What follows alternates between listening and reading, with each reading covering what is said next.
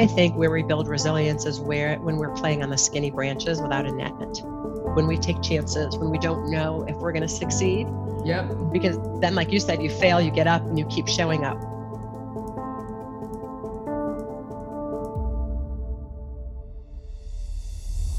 Welcome to the Adversity to Advantage podcast. I'm Petra Velzeboer, and this is the place to discuss tips, tricks, and hacks to build your resilience through your worst rock bottoms and get you to a place of success.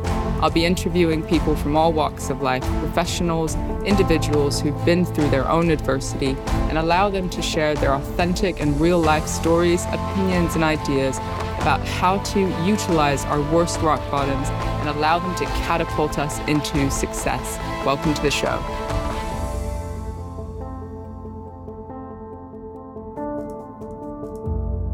Welcome, everyone, to the Adversity to Advantage podcast. Uh, I'm very excited today. We have got Jen Coken. Um, we've been talking for ages. We've never met, but we've been talking for ages. I know you're, you're an author, you're a coach, and a speaker. You do so many things, and I know that your story very much um, sort of parallels mine in the adversity that you've faced and the things that you've learned. And our warm up chat has already gotten me very excited about the things we can uh, learn from you. Welcome to the show. Well, thank you so much, Petra, for having me, and more importantly, thanks for having the show. It's, you know, well, it's. Oh, I was just going to say that because I think, I think people when they're facing adversity think nobody else can relate, and that's so not true. Absolutely, because I, re- I remember being in my own rock bottom moments, and what we tend to do is isolate, which is ironic given that there's isolation going on all over the world that's enforced, right? So I'm actually I know you're putting content out at the moment just to help lift people's spirits and to help them um, uh, sort of feel supported and connected during this this time. But um, yeah, we think we're the only ones when we're in it. We think no one will understand. We have some kind of unique formula of pain that nobody will get. And what we tend to do is shut down. Um, and so I know that there's so many aspects to your story, but before we go into it, just fill in the blanks for our, for our audience. What are the things that you do? What, what are you passionate about at the moment? Oh man, I'm passionate about lifting other people up as much as I can. I was sharing that, you know, this has forced me to do some things that I've been resisting, you know, like get my YouTube channel up and running and learn how to edit videos. So every day from 9 a.m. Uh, East Coast time in the States to 9 10. So I don't know what time that is in where you're at. That's uh, what, like noon or something, or, or so. some, some yeah, yeah. I go live on Facebook for at least 10 minutes with whatever.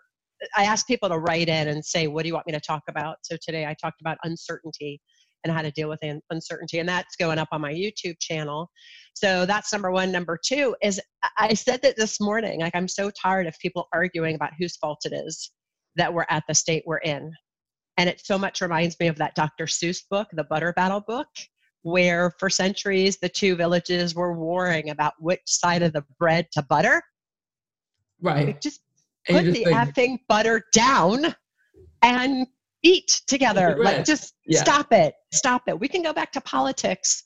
At least here in the States, I feel like we can go back to the politics when it's all over. Let's take care of each other. Um, and then you asked me another question about a little bit more about me and my, my background. Yeah. So I'm an, I, I call myself the executive coach to badass boss ladies. Nice. Um, you know, women who are super uh, accomplished, but are have lost their mojo or lost their way and are tired of feeling uncertain and really don't have that confidant to talk to because they're at that stage in the game where they if they say something they it may come back to them um, and then they usually call me the velvet sledgehammer because i deliver news. And I, I, try to be really loving, no, but I am very that. direct. We're like very. soul sisters. That's my reputation as well. Um, I love I, it. And I don't only work with women, I work with um, exec men as well. I do, I mostly work in uh, mental health and advising organizations on uh, their strategy and all of that. But I think we sometimes skirt around things a lot these days in this world of like nobody gets a trophy and, you know, let's make sure everyone feels loved and okay. And actually, people at the top are like, I don't want to be surrounded by a yes person. I want some some angle. I want somebody to see me and like provoke my self awareness. So it sounds like you do some of that as well, which I love. Yes, yes, we are definitely soul sisters. Yeah, I mean, if if we as the people who are, are coaching these folks aren't going to say to them, "You're full of crap," somebody's got to say to you, "You're full of crap." And don't get me started on everybody gets a trophy. Everybody should not get a trophy have the experience of winning and have the experience of losing and understand and go back and, and watch the game tapes. I mean, you're six, you're playing soccer, you're not going to have a game tape. Well, somebody would on their phone and learn from it. That's that. the yeah, that's the whole thing about adversity. We have to find the learning in it, you know, yeah. the silver lining. And getting away from the the beating ourselves up bit, which is often what happens. And you're a speaker as well. And I find at the beginning of my speaking career, I found it really difficult to watch video back. I'd be like, what am I doing with my hand? What, where am I looking? What the hell am I doing? Yeah, yeah. What's my face doing? What? Or like, I thought that line was really funny and it's just dead, you know? Um, and needing to just face up, watch, learn, iterate, those sorts of things, right? Um, yeah. Have you found that in speaking too? Uh, well, you know, so I don't know if you've heard of something called uh, Landmark Worldwide or the Landmark Forum. Having yeah. been, so I was one of their program leaders for 16 years, and all I ever did was watch tape of me with my coach. I had to watch it by myself with them. Wow. Uh, crit, you know, critiquing, just giving feedback, getting better at delivering material, but also how I interacted with people. So it, it really had me hone in on starting fast, getting connected with people, and then going deep. And you know this, being able to hear what people are saying. And I'm a stand up comedian. So I videotape myself and I watch, I go, oh, wow, that so wasn't funny. Or, or you, you, I will beat myself up after the show because, you know, your brain, it, it, 80% of your thoughts are negative. So I'm mulling over everything I did wrong. And I go back and look and think to myself, wow, you got a lot of laughs. That was funny you should use that again kind of thing. So i think it goes both ways you know? Absolutely because it can also be when we do something vulnerable or put ourselves out there in some way right? Like brene brown stuff of sometimes you just got to do it afraid but the vulnerability hangover and you know so our brain might be going into insecure mode but actually we delivered connection and somebody got something out of it right? And it's, it's sometimes tricky self-awareness to know which is which. Yeah absolutely. That vulnerability hangover it's real it is it's, real. It, it really it really is real, you know. And I I have and I'm sure you've done this too, where you've shared something either through this podcast or through a radio show or when you're speaking, and afterwards you're thinking to yourself, "Oh, I I shouldn't have opened the kimono that far." Yes. And all you want is someone to tell you you did okay, and then someone says that, and then you think to yourself, "They don't know what they're talking about." yeah, yeah, yeah. They have no it's, idea. Yeah. yeah, it's such a sand. It's like layers of a cake or a sandwich. Yeah, but then what I love about you is you you you just keep showing up, and I think that's the edge that some of us have over uh, other people. It's not that we don't have the thoughts; it's just that we keep showing up uh, anyway, or, or and and we'll go into this, but um, I actually think my drive and ambition is very much directly correlated to the amount of adversity and the amount of self-destructive behaviors I also have the capacity for. So I'm, I'm mm. 13 years sober. Uh, I was raised in a religious cult, um, you know, spiraled into suicidal uh, depression, uh, all those sorts of things, right? And I think my capacity was so intense to like hurt myself because of shame and all of that, that actually once I learned to switch it, I realized that I had just as much capacity or, or energy when focused to do good in the world, to, to, to learn, to create impact, um, which is why I actually have great gratitude for, for some of that capacity over there. Yeah, well, I think I think too what you're speaking to is you have great courage to go to take chances to go deep because you had the yes you had the t- you had the rebellious or the whatever you know the self-destructive yeah. behaviors it's so funny i was telling a friend i well, i sent my stepmom a picture of an empty cake box on saturday because that was my third time in two weeks or so going out to the store. And you know i'm buying stuff i don't normally buy. I'm like well that those pork rinds look delicious right? I should eat. So i got this gluten-free cake. It was small. It was like a personal pancake. And i brought it home and i thought well there's like four slices so you know i'll eat slices and i'll just sort of eat it. It was gone in one day.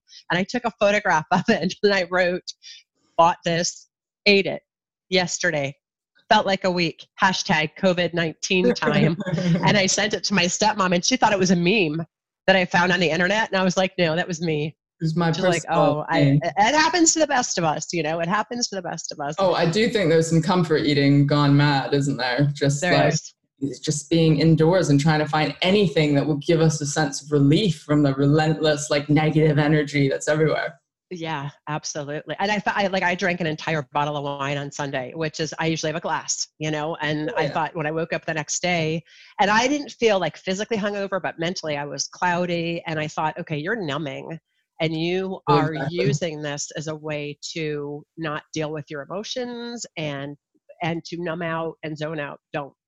And Like, not right, sit well- with yeah the the feelings. And and that's a really good point that i imagine many many many people are doing at the moment. Um, so i want to dive into your story because i know that you've learned we're already like soul sistering and just going and then what about this? And what about this? Um, but i want people to get context. They know a bit of my story already.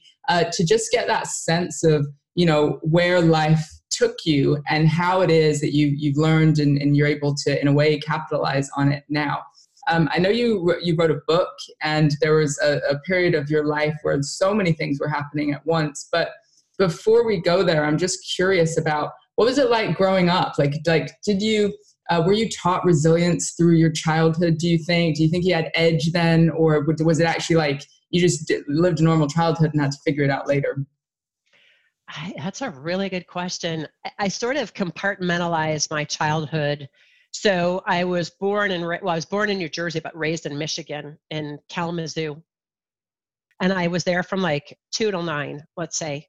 Very idyllic is how I remember it. You know, getting up in the morning and putting, you know, at six years old, getting on my bike and following the high school band that in the summers that was marching to practice and going to my grade school and going to synagogue and going to Sunday school and then we moved to ohio and that for me was very much like a a very um, i don't know if it's this way for you when memories i can tell are still impacting me they're in technicolor and once i process them they go to black and white and sort of fade into this tapestry of my life but i know there's a very much a dividing line between ohio and michigan because i went from this very middle class you know kind of small town to a much more affluent suburb that was completely jewish for the most part with kids who had a lot of money and i was not used to that. And so and i remember being myself and being happy with myself and then the kids are smoking and they're shaving their legs and forcing myself to grow up and be like them but they were they were also very hard nosed in a way and cavalier um, just kind of nothing they were cool they were cool like nothing bothered them when i was a very sensitive kid with a big heart. And i think that i don't i don't know if it was resilience it was more i became a chameleon trying to fit in. Ooh, and not being in touch with and not being grounded and confident in who i was to just fit in with myself. You know if i had to go back and talk to my 10 11 year old self i would say you're enough. You're you're great. You're you're kind you're loving. So what if you're the teacher's pet? So what if you love to study and learn? Keep down that track because at that moment when i kind of you know that switch switch flipped right? Flip Yeah, switch the Yeah, switch yeah. flipped. The switch flipped. Yeah. switch flipped. Like that's when my parents started arguing. We had another move. My parents got divorced. I got rebellious. I started acting out and i robbed a house while high on pot when i was 15 and got busted and was on probation Goodness. you know? And so i went from so that's it's a very was that resilient? No not at all. I think it was trying to fit in trying to conform um you know just trying to figure out my teenage years. And i was actually reflecting on this last night thinking how much i missed out for myself on high school and participating because i was still trying to be cool and fit in but at the same time was angry. That's why i was rebellious. But i had a moment when i was 15 where i took this course and recognized that i didn't need to be a juvenile delinquent i didn't need to hang out with the wrong kids i could actually make a difference with my life. And when i was 16 that was the first congressional race that i worked on. Mm-hmm. And then went on to a career in politics for about 25 years and you know my life really became about making a difference. So i think it was that moment at 15 or 16 when i realized i had a voice and a say about how life was going to go. And so then it became i think teaching myself resilience and learning a lot and falling down and getting back Well, up and I and guess that's, that's how we learn resilience. So you're in this place where you're trying to fit in. I really relate to the chameleon side of things, where it's just like, just like me, love me, let me be what you need me to be, right? Um, which Yep. is a really hard habit to let go of, actually, uh, because you can be liked and you can have pseudo love and you know all these sorts of things, and then uh, it's it's later that you can kind of it can give you a bit of a different complex where you think, well, people love me, but not necessarily for me, just for the role that I'm playing.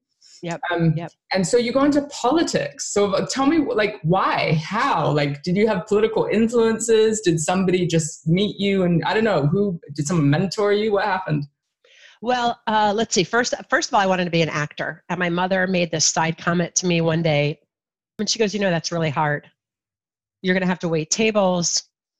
And I went, "Oh, I don't know, maybe I don't want to work that hard. So I went into politics instead. I always laugh about that. No, what happened was so I went, I started college when I was 16. Okay. graduated high school when I was 16. I was young. Uh, you know, my birthday is in August, so I started a year and then I skipped a grade. And I was going to wait a year to go to college and I was going to apply to acting schools. And friends of mine were going, and my best friend was getting ready to go to college and she asked me to go with her to visit the campus. And then she began putting this thought in my head wouldn't it be fun if we were here together? And I thought, yes. So I started at college, and my very first semester, I took American National Government, and my professor was so inspiring and was talking about how we can all make a difference and we really have a, a commitment to our community and to the world to make that difference. And he had just started a master's degree program in political campaign management. And I'm friends with him to this day. He's now probably in his 80s and every once in a while, I drive to Ohio and bring my bike and we go on a bike ride together. But he was so inspiring. That's why I launched into my career in politics because I wanted to make a difference. Isn't it incredible how one person can have that amount of, of impact in our lives? Um, so, so you go into politics and you find you build loads of resilience because you fail, you keep going, you, you keep testing things, right? And I guess that's how resilience is built, right? It's yep. messing up, falling apart, and continuing to show up. Um, and so, where did that lead you? Did you feel like uh, life was fulfilling at that time? Did it feel like it was all just smooth ahead of you? Oh, smooth ahead of me. No, I, I don't. I don't think I much ever thought about. I never had like a three-year or a five-year or ten-year plan. Okay. And maybe that was my training in politics. Like you're working on a campaign, you get to the end of it. What's the next campaign? I learned a lot through that time. Life was really fulfilling. I worked in New Jersey on a variety of state-based environmental laws.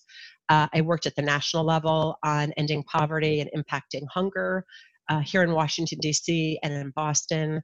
Um, I then went on to open my own consulting firm and was teaching nonprofits how to raise money, but really only worked with organizations that uh, trained young people to be leaders because that's always been my passion to see young people step into their leadership.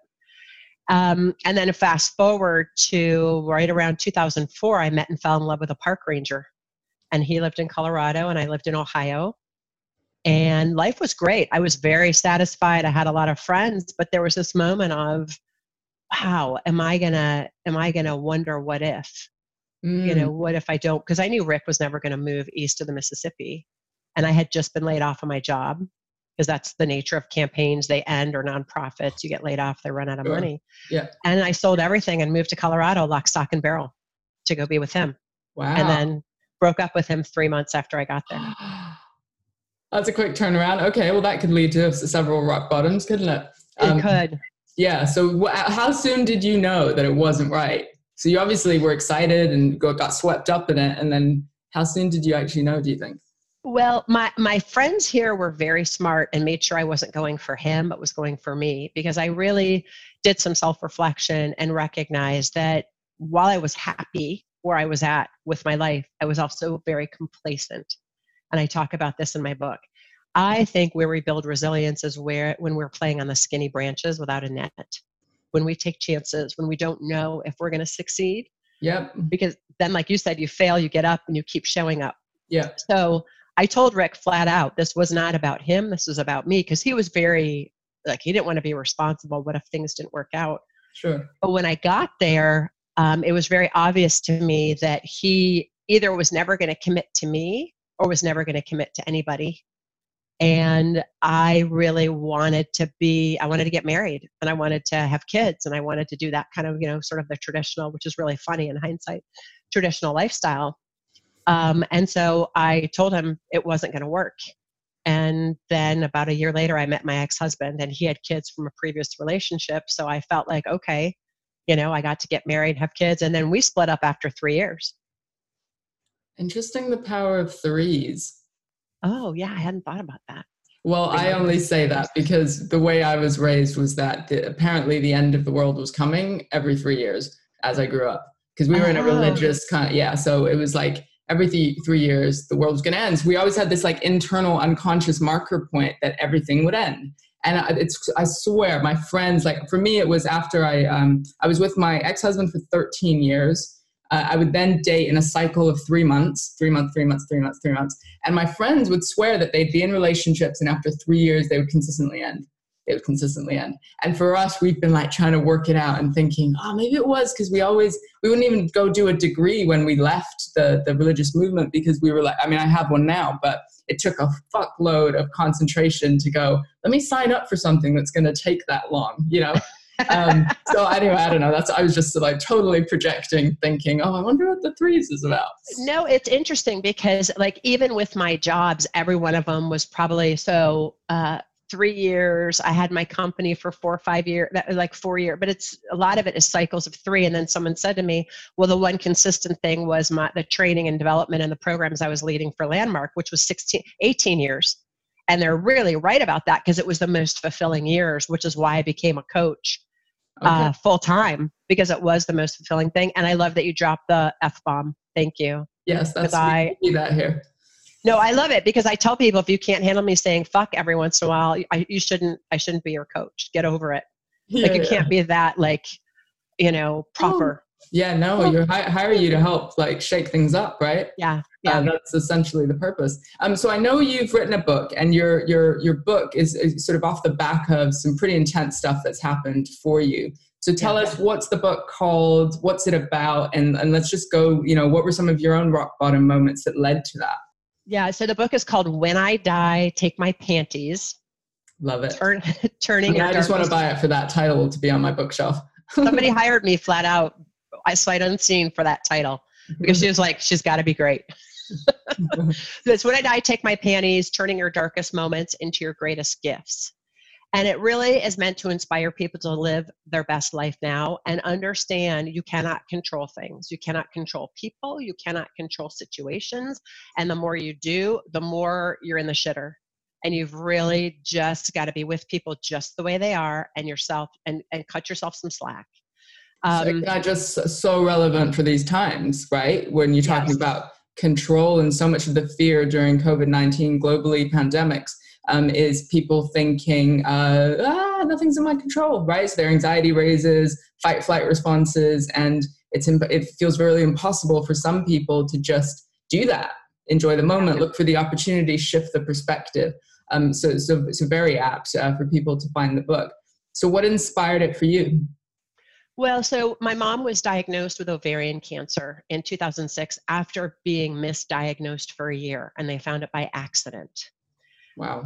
That was a turning point moment. Now, I know it's a lot of these things I talk about in the book of just my world being upended because my mom, for me, was kind of, you know, my mom dying. What? You know, sort of like Santa Claus. It's not, he's not real. What? You know, just upended my life. And so we were very blessed that she lived over five years, which statistically was not probable. When she was diagnosed, it was stage four. Um, Oh, wow. Yeah, usually people have less than a 30% chance of living five years. And to say this, that she was misdiagnosed, they diagnosed her with irritable bowel syndrome, candida, all these different things because the symptoms of ovarian cancer mirror a woman's monthly cycle. So I'm just going to say them real quick so people understand them, because everybody either who's watching this or listening either is a woman or knows a woman Sure, sure, sure. as far as I can tell, right? Unless you're a test tube baby, but you still got your egg from somebody and that person was female. I'm Yeah. just saying. Yeah. Okay. So if you remember the acronym BEAT, like you beat a drum, Okay. B for bloating, E for eating, A for abdominal, and T for trouble. So B bloating. So, and if you have all four of these symptoms at the same time and no change in diet or exercise, um, lessens them, get to your gynecologist and say, prove to me I don't have it. And the only way they can prove that is if they take a biopsy of tissue because there's no test, there's no way to know if you have ovarian cancer. So, bloating, eating, you feel full quickly or your appetite is lessened, abdominal pain, trouble urinating, your bladder feels full, you can't go, or you're going all the time and only a little bit is coming out. So that's just my my public service announcement yeah. on the side. Yeah, yeah. Um, so mom was diagnosed. She lived five years, and when she like the last month of her life, uh, I was with her, and she kind of I had taken her to see some friends to have some lunch, and she sort of sighed and she looked at me and she said, you know, she was trying to buckle her seatbelt over this big tumor. She looked like she was nine months pregnant. She said she sighed and she goes, I've had a beautiful life. Um, I hope I have a beautiful death. And I was like, huh and after that and that's also where the book title came in because she was showing me that last week that we were together um, she was showing me the things in her home that she wanted me to have. Here's this jacket here's this piece of jewelry. And then she opens up this drawer and she says you know look goodwill won't take these. You can't throw them away. Please take my panties. And they're hanky pankies which are the most comfortable thong underwear in the world. And now you have my mother's seven year old ass in yes. thong underwear yes you we do. And see that no. You're welcome. You're Thank welcome. you. We all need distractions welcome. and escapism these days. Exactly. exactly. So, but when I got home, you know, I went to church that Sunday because I would often go to this Unity church and I went to go get some breakfast afterwards and I wrote the first chapter. And I called my mom and I said, look, we got to tell your story. Because so you, know you wrote the chapter before she passed. Before so she you started the book before you were okay in the lead yep. up. Interesting. Yep. Yep. I wrote that first chapter and I um said to her, I don't want any other woman to be mis- misdiagnosed in this way. I don't want any other family to go through what we went through. And if we can save one life, then the life that you've had, mom, as a she worked for NASA, she was a school teacher, which her life made such a big difference, then your death will make as big of a difference as your life. So yes, I wrote that first chapter, but then there was a whole other year. I mean, then there was her going through hospice, and then um, you know, once she went through hospice and she passed away, I had been looking for, I was living in Colorado. I had been looking for a new job. I was recruited to move to DC to work with a company. I moved. I had knee surgery. I moved. I went from the mountains of Colorado in a 1,500 square foot home to a 350 square foot uh, studio in the middle of the city and working 90 hours a week at a job I really didn't know what I was doing. And four months later found myself on a street corner after being told that i needed to resign with my laptop and my phone in hand with no place to live and no place to go. So w- what a domino effect. Big um, time. um, yeah and before i go into where that sort of leaves you i'm curious about before your mom passed you write that chapter did you immediately let her read it? Did she like did you did you show it to her? What were her thoughts around you creating something of a legacy? I didn't read it to her because it was i wasn't exactly sure you know where i was going with it. And i also at that time it was one of my last stand-up performances in colorado. She did help me co-write some jokes about her cancer. Um, yeah because you know as a comedian what i talk about is what's going on with me from an authentic perspective right? Because you're a storyteller. And i called my my mentor my comedic mentor and we were going to be we are doing a show together as my last hurrah before i moved. Um, or actually we didn't know that i was moving. It was just a show because i moved a couple months later. Now that i think about it anyhow i said to christina i said I, I don't know what to write about and what do you mean? Well, because everything that's going on with me right now is my mom and her cancer and taking care of her. Well, why don't you write about that? I, uh, Christina, what if other people are dealing with that? I don't want to make them sad. I don't want to offend them. And she said, Jennifer, cancer's fucking offensive. Offend people. And I went, oh, okay. So I wrote some material. I mm-hmm. called my mom. I shared it with her. She didn't laugh. She didn't think it was funny. She called me back the next day and she goes, That wasn't funny, but here I wrote some stuff for you. Here's what is funny. And then she proceeded to give me a couple of jokes that I use. She goes, Here's what's funny, Jen.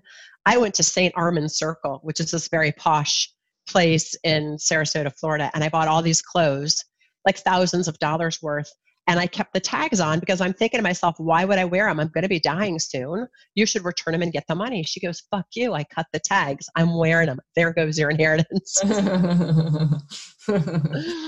oh, she could see the funny side even then. Yeah. Yeah. Well, she was an actor too. So I came by it naturally. She and my dad both did community theater for years, and she was a great, great, great actor. Well, and I'm hearing gifts already that she passed on to you, but what do you think was her greatest influence on you? You know, it's so funny when I look back at her life, the greatest gift was her dying. Mm. because I learned to appreciate so much about her that I had never appreciated. For example, I felt like she was always living her life in service of others and she didn't have a bucket list and she didn't really go for like why didn't she continue to act after she met my stepdad? Well, he wanted her at home. Why didn't she go off and do, you know, go to Europe again like she did when she divorced my dad because she wanted to take trips with the family? Um, in the end, what I realized was she did exactly what she wanted. Her life was about family she spent time with my brothers and my sister and she, nine nieces and nephews, you know, grandchildren, great grandchildren. She spent time with my stepdad. That's what she wanted. So, would I give anything to have her back? Of course, but not if I had to lose the lessons that I learned going back through her life and reading the book in the end. Reading, writing the book. Writing the book. Yeah, the process of writing itself just takes you to so many places. Yeah. Um, such a striking story. And so let's jump forward again. So you've got this string of events that are leading you to this curve where you're just like, you got nowhere to go. Um, if there was ever a rock bottom point with a succession of bits of bad luck, one might say, in inverted commas, um, what did that feel like? Where did that take you? Oh, it was the worst experience of my life. I mean, I had never been, you know, I had never, they were basically firing me. Sure. But they asked me to write a resignation letter, and to this day, nobody knows that this guy actually let me go. There's one person that knows, two people that know of the whole organization, and I'm not going to say who it is because it's a very prominent international group. Sure. And I looked at him and I said, I've never been asked to resign from a job. Are you kidding? He's like, no.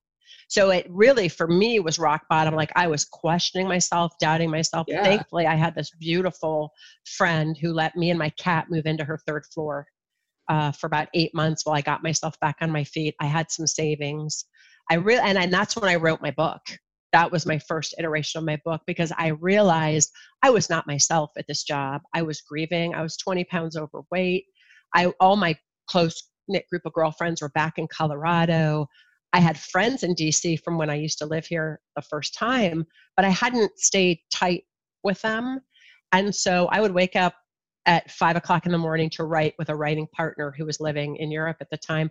And I would write for at least an hour and I would cry and I would sob and I would do all the things to just get all the grief out of me because your body has so much cellular memory about everything. And then I found myself not just writing about my, my experience with my mom's cancer, but all the events in my life that led up to those moments of resilience. Yeah, the moment where my very first campaign I was someplace I didn't know driving in my car and accidentally ran a red stoplight because I didn't see it. I was looking for where I was going and T boned a car and totaled my car. Uh, her car went into a pole. Hurt. She hurt her back. I didn't have insurance to cover my car because I had just gotten the car and only had liability. So I was without a vehicle. I couldn't perform on my job because I didn't have a, a vehicle, I wound up, uh, I went to the junkyard to see it with a friend of mine who lived close by, and the car was totaled. Like he was surprised I was walking. The, me and the two people in the car walked away not hurt. And he was like a, you know, he was like out of a, a movie. He was like, girl, you're walking, you don't even got a cast on. This is Southern Ohio, so they sound a little, but sure. he owned a junkyard and he had a car that I could buy, but I couldn't afford it. So I worked in his junkyard in the mornings, pulling parts off of vehicles and selling parts to these wow. big strapping guys that would, they're like, who's this girl? Like looking at my boobs and looking me up and down. I'm like, what do you need? Well, I need this from this. Okay. And I grab a crowbar and I go out to the lot and I would hear my my bosses, "Girl, that's a cat. You know, that's a Chrysler. That's not a Dodge. Look at the headlights." Train, you know, and I and at like 9 a.m. I'd head back to where I was staying, blow the grease out of my nose, get changed, and then get on the campaign trail. But you talk about resilience. Wow. When I left there, I had no money to put gas in my car. This guy would feed me breakfast every morning because he knew I was I was working for free on the campaign, you know. So I was working off everything. He'd feed me breakfast. He put twenty dollars in my pocket to get gas. And it was years later, I sent that $20 back to him and his family to say thank you, that I remembered him. And I never heard a reply, but it made me feel good that they would remember what a kindness he did for me at that time. So yeah. yeah, So I, you, you just got to hustle, but it, there is something about being in that survival point, right? Like you almost don't have a choice. You've got to go for any opportunity, anything to just uh, survive in some way. And inadvertently, you're dealing with your grief, you're building resilience, you're you're processing things kind of in action. Yeah. Were you su- were you surprised about the grief process at all, or because you had like the three to five years or whatever, you didn't know how long your mom was going to be with you? Did you try and like get ahead of the game, or everyone's different, right? But there are these kind of stages, and people have lots to say about grief. Were you surprised about any of it? Um, was I surprised? I um I don't know if surprise is the right word, but I don't know what other word I would use. Here's the interesting thing: when my mom passed away, I had a dear friend whose mom passed away two weeks earlier. Her mom dropped dead of a heart attack, and I didn't know. I was I was coming back from the funeral on the plane, and was scrolling through my Facebook feed and saw her post and immediately called her and we both burst into tears. And we were having and she came over for dinner and we're having this surreal like is it better if somebody lingers or is it better if somebody drops dead like what n- neither one is better but then the thing that really did strike me petra was that Elizabeth Kubler's Ross on death and die, dying on grief and grieving is sort of the hallmark literature yeah. on that grief process and putting a name to it. I think people will be surprised to understand grief is not linear. Grief is holographic. It will sucker punch you from every angle. And I always tell people there's the firsts because first of all, once somebody dies, there's all the dealing with if they died suddenly or they lingered, all the the process of the funeral and the people that are around you. Yeah and the people calling you and supporting you and then all of a sudden you're left on your own to be alone with your thoughts. And then there's that piece of it. Oh and then there's your first birthday their first birthday wedding anniversaries. You're walking and a song comes on that reminds you of them. You know i was walking yesterday i went out um, to get some groceries and i actually because my one of the grocers down the street has a starbucks and i thought to myself i need a moment of normalcy and I went and got a peppermint mocha and just sat on this park bench. I, I, had a mask on, I had gloves on when I walked in, got my mocha, sat on a park bench, and just sat and drank my Starbucks coffee for a single moment of normalcy. And as I was walking home, I'm like, when are things going to get right? And I look up in the tree and there's a red cardinal, this fat red cardinal that's just sitting there looking at me. And my stepdad, who's passed, always comes to me as a cardinal and it, and I felt like that was the moment of him to say, "It's going to be okay, kiddo. Don't worry. You can't be so worried." That's what he used to say to me. You can't manage everything. You can't do everything. You can't worry about everything. It's going to be okay. And I felt like that was his moment. And we just stared at each other for what felt like forever. And I looked away for a moment. I looked back, and it was gone. N- nowhere to be found. Mm-hmm. So I think from that from that perspective, I guess that would be the most surprising is that there is a, it's a sucker punch. It's not something to get through, and it took me years to not be hit in the face by grief at moments that surprised me, and it still happens from time to time. I will, you know, come across something or see something on TV, and it will remind me of my mom of course or my stepdad or my grandmother or whoever else a friend who's passed you know and i but i guess through this process of the, the book and and finding purpose within you know the the pain of it and finding the gifts within it it ends up or it's ended up being a sort of fuel it seems to create impact and to support other people in some way um absolutely. Yeah. no yeah absolutely and i think because I will never ask somebody, and I'm sure you're the same way, to deal with something or do something that I haven't done. Right. And and I also think being willing, as I say, to grab those snarling dogs by the ears and look them dead in the eye and tell them to go away, gives you the um, confidence to be able to uh, um, um, be authentic and be heart wrenchingly vulnerable and tell stories on yourself that other people might be too afraid to tell because it wouldn't make them look good. I don't care. Like I, I think I mentioned uh, to you before we we started on the on the podcast that every day I've been doing uh, Facebook Live, ten minutes. You know, or maybe I'm I don't know. I feel like we've been talking for weeks, which is yeah. awesome. but you know, I've come on with no makeup. I've come on like just having crawled out of bed in my pajama. I don't care.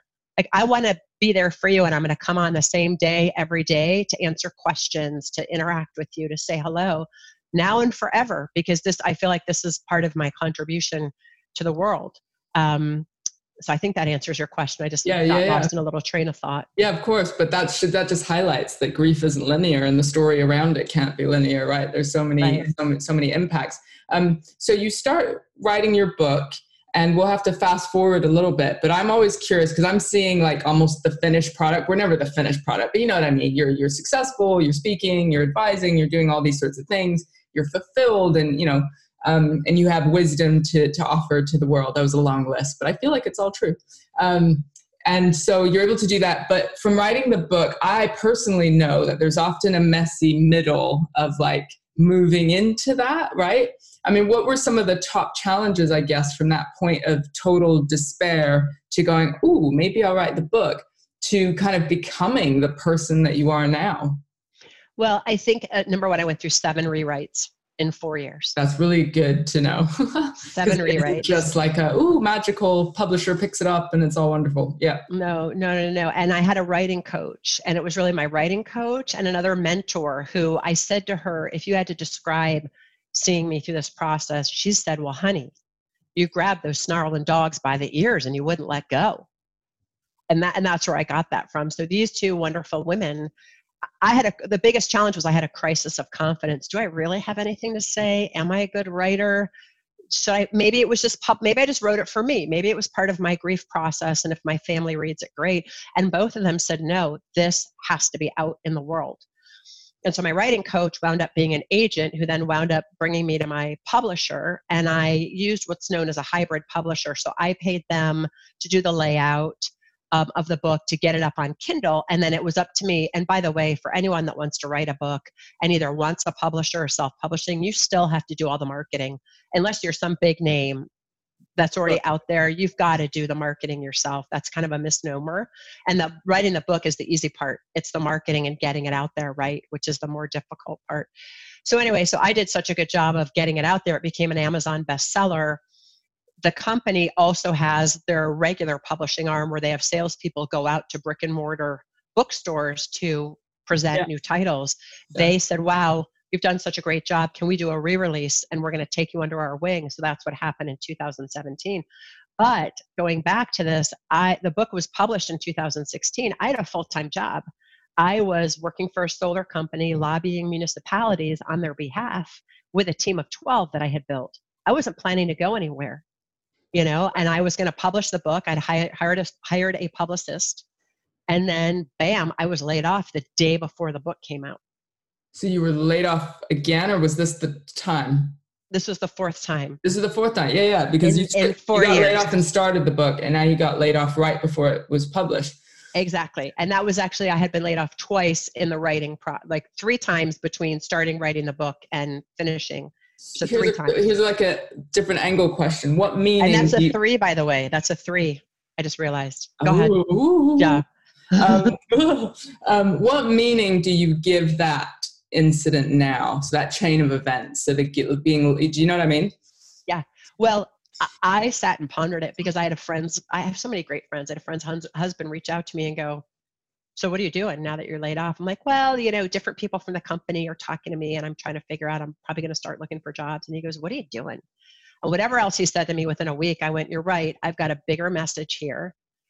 I always have said I'm I'm very stubborn and thick-headed, and I jokingly have always said, "God, you've got to hit me over the head by with a two by four Until my ex-husband said, "Honey, can you please not say that?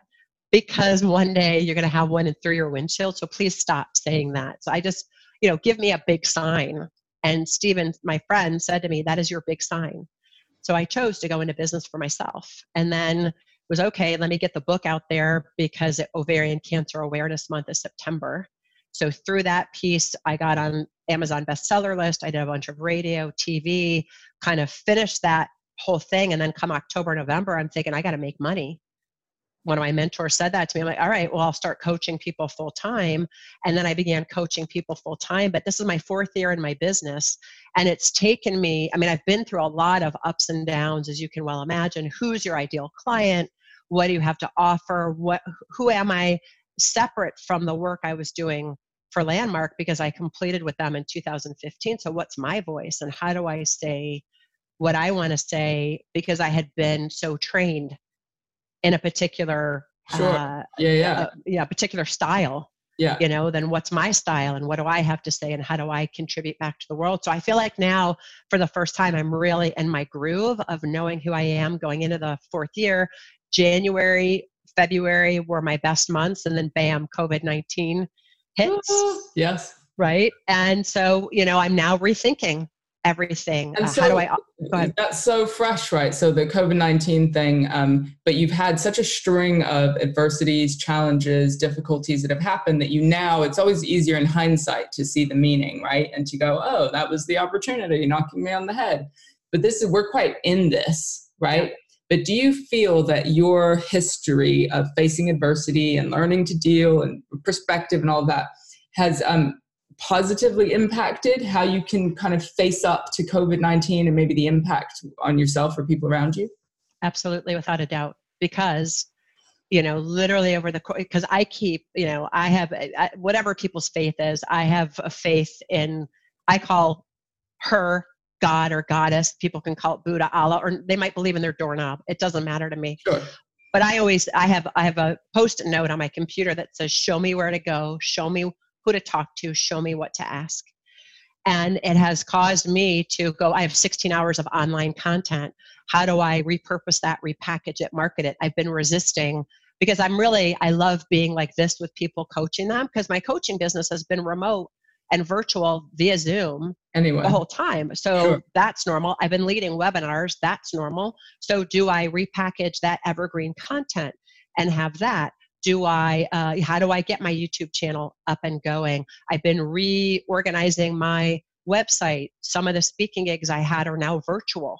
So we're going to do tomorrow. I have an hour long on time management, and we're going to do another one in May on effective goal setting. So I'm like, all right, well, let me reach out to people. How about doing one on resilience during this time of anxiety? Would your workers, would that be of interest to you? Great. Let me charge you a much smaller amount than I would to fly in and be your keynote speaker so sure. that I can contribute to you. So it definitely has caused me to pivot really quickly and rethink things in a way, in a way that I, and that's so good that you asked that because I'm only realizing it as I'm saying it to you.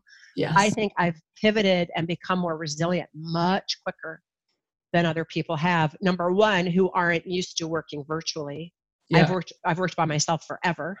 And number two, uh, are maybe stuck in well let's just wait and see rather yeah. than using this time to their advantage finding that opportunity absolutely. Um, yeah. so we're just about at our time. Before no. I, I know we could do this for hours. I feel like we should get you on again and just do like an expert chat on something and go deep and on can, something. Yes absolutely over some tea or something like that or maybe Let's we'll just, do a lunch hour and be eating our gruel or whatever well i think people would be all over that now. We're just trying you know want connection. Um, yeah. so before i ask my final question where can people find you? So where's the book like your website like speaking yeah. how can they connect Easy, easy peasy. So my website is jencoken.com, J E N C O K E N.com. That's my handle on Facebook, on Instagram, on YouTube. If you ha- if you do hashtag coffee with Jen, you'll find the snippets that I'm putting up every cool. day, along with some other content. And I'm, I'm trying to now, all the other content that I have of videos, uploading it there. They can email me at jen at jencoken.com dot com. And i think twitter is jay Coken not jen Coken. That's the only one that's that's different. I try to be consistent. Yeah you've got a good surname for that. It doesn't it won't be too repeated. Um, we'll add all of that into the show notes so people can uh, look there and connect with you as so they should. Um, and finally what advice would you give maybe top one to three things what advice would you give to somebody who is in their rock bottom moment now? So fill in the blanks. It could be a grief such as you've experienced loss of work or or fe- just maybe it's feeling the anxiety right now and thinking what if i lose my house? And you know uh, not to mention the, the health issues. So whatever the, the blanks that, that we might fill for that individual but taken from your own experience of like your own you because when we're in a rock bottom moment it feels like there's no hope no one sees us we're fucked this is it and there's no way out that's yeah. what it feels like and you can yeah, fill in more blanks right so from from your own learning what's the top maybe three things that you know the, the first step somebody might take to move their life to inch forward yeah number one don't numb yourself no wine. Stay awake, stay present. Yeah, stay awake, stay present. Don't numb yourself by being on your laptop or talking to people. You've got to be, and number two, feel your feelings. The only way to Wonderland, Alice, is through the looking glass. You've got to be willing to sit with all the feelings, the grief, the sadness, and use emotional release techniques to move that energy through your body because your cells have memory. And if you don't, it will create dis-ease in your body. Emotional release. You know, I've got something called a damn it doll that someone gave me in my divorce that says, when you're mad, don't say damn it, take this doll and just slam it. So I like beat my chair with it, you know, anything that involves breath, sound, and movement. Third thing is ask for help. You know that if your friend was as down as you are, or upset, or challenged, you would feel horrible if they didn't reach out because you would want to at least be an ear. Why don't you think the same of other people? You know make sure that you reach out to them. My blog this week was just about that. I said you know unicorns don't always fart pixie dust. You know sometimes crap happens. So reach out to your friends reach out to your tribe. And if they're not there for you then they're not your tribe. Fuck them. Get a new tribe that's fair. And reach out to people who are offering content and, and creating tribes these days online uh, where you can have that space to, to talk and get the support that you need. Uh, Jen, thank you so much for your time. Uh, I'm so glad we caught you during this remote working time, but it sounds like you're the queen at that already. Um, we'll put the show, we'll put the, your book title. That sounds so exciting. I'll, I'll be looking out for that one myself. And hopefully we'll get you on again soon. Thank you so much. You're welcome. Thank you. Perfect, Jen. Come here, you. Come here. Come here. I know you wanted to. You wanted Aww. to be here.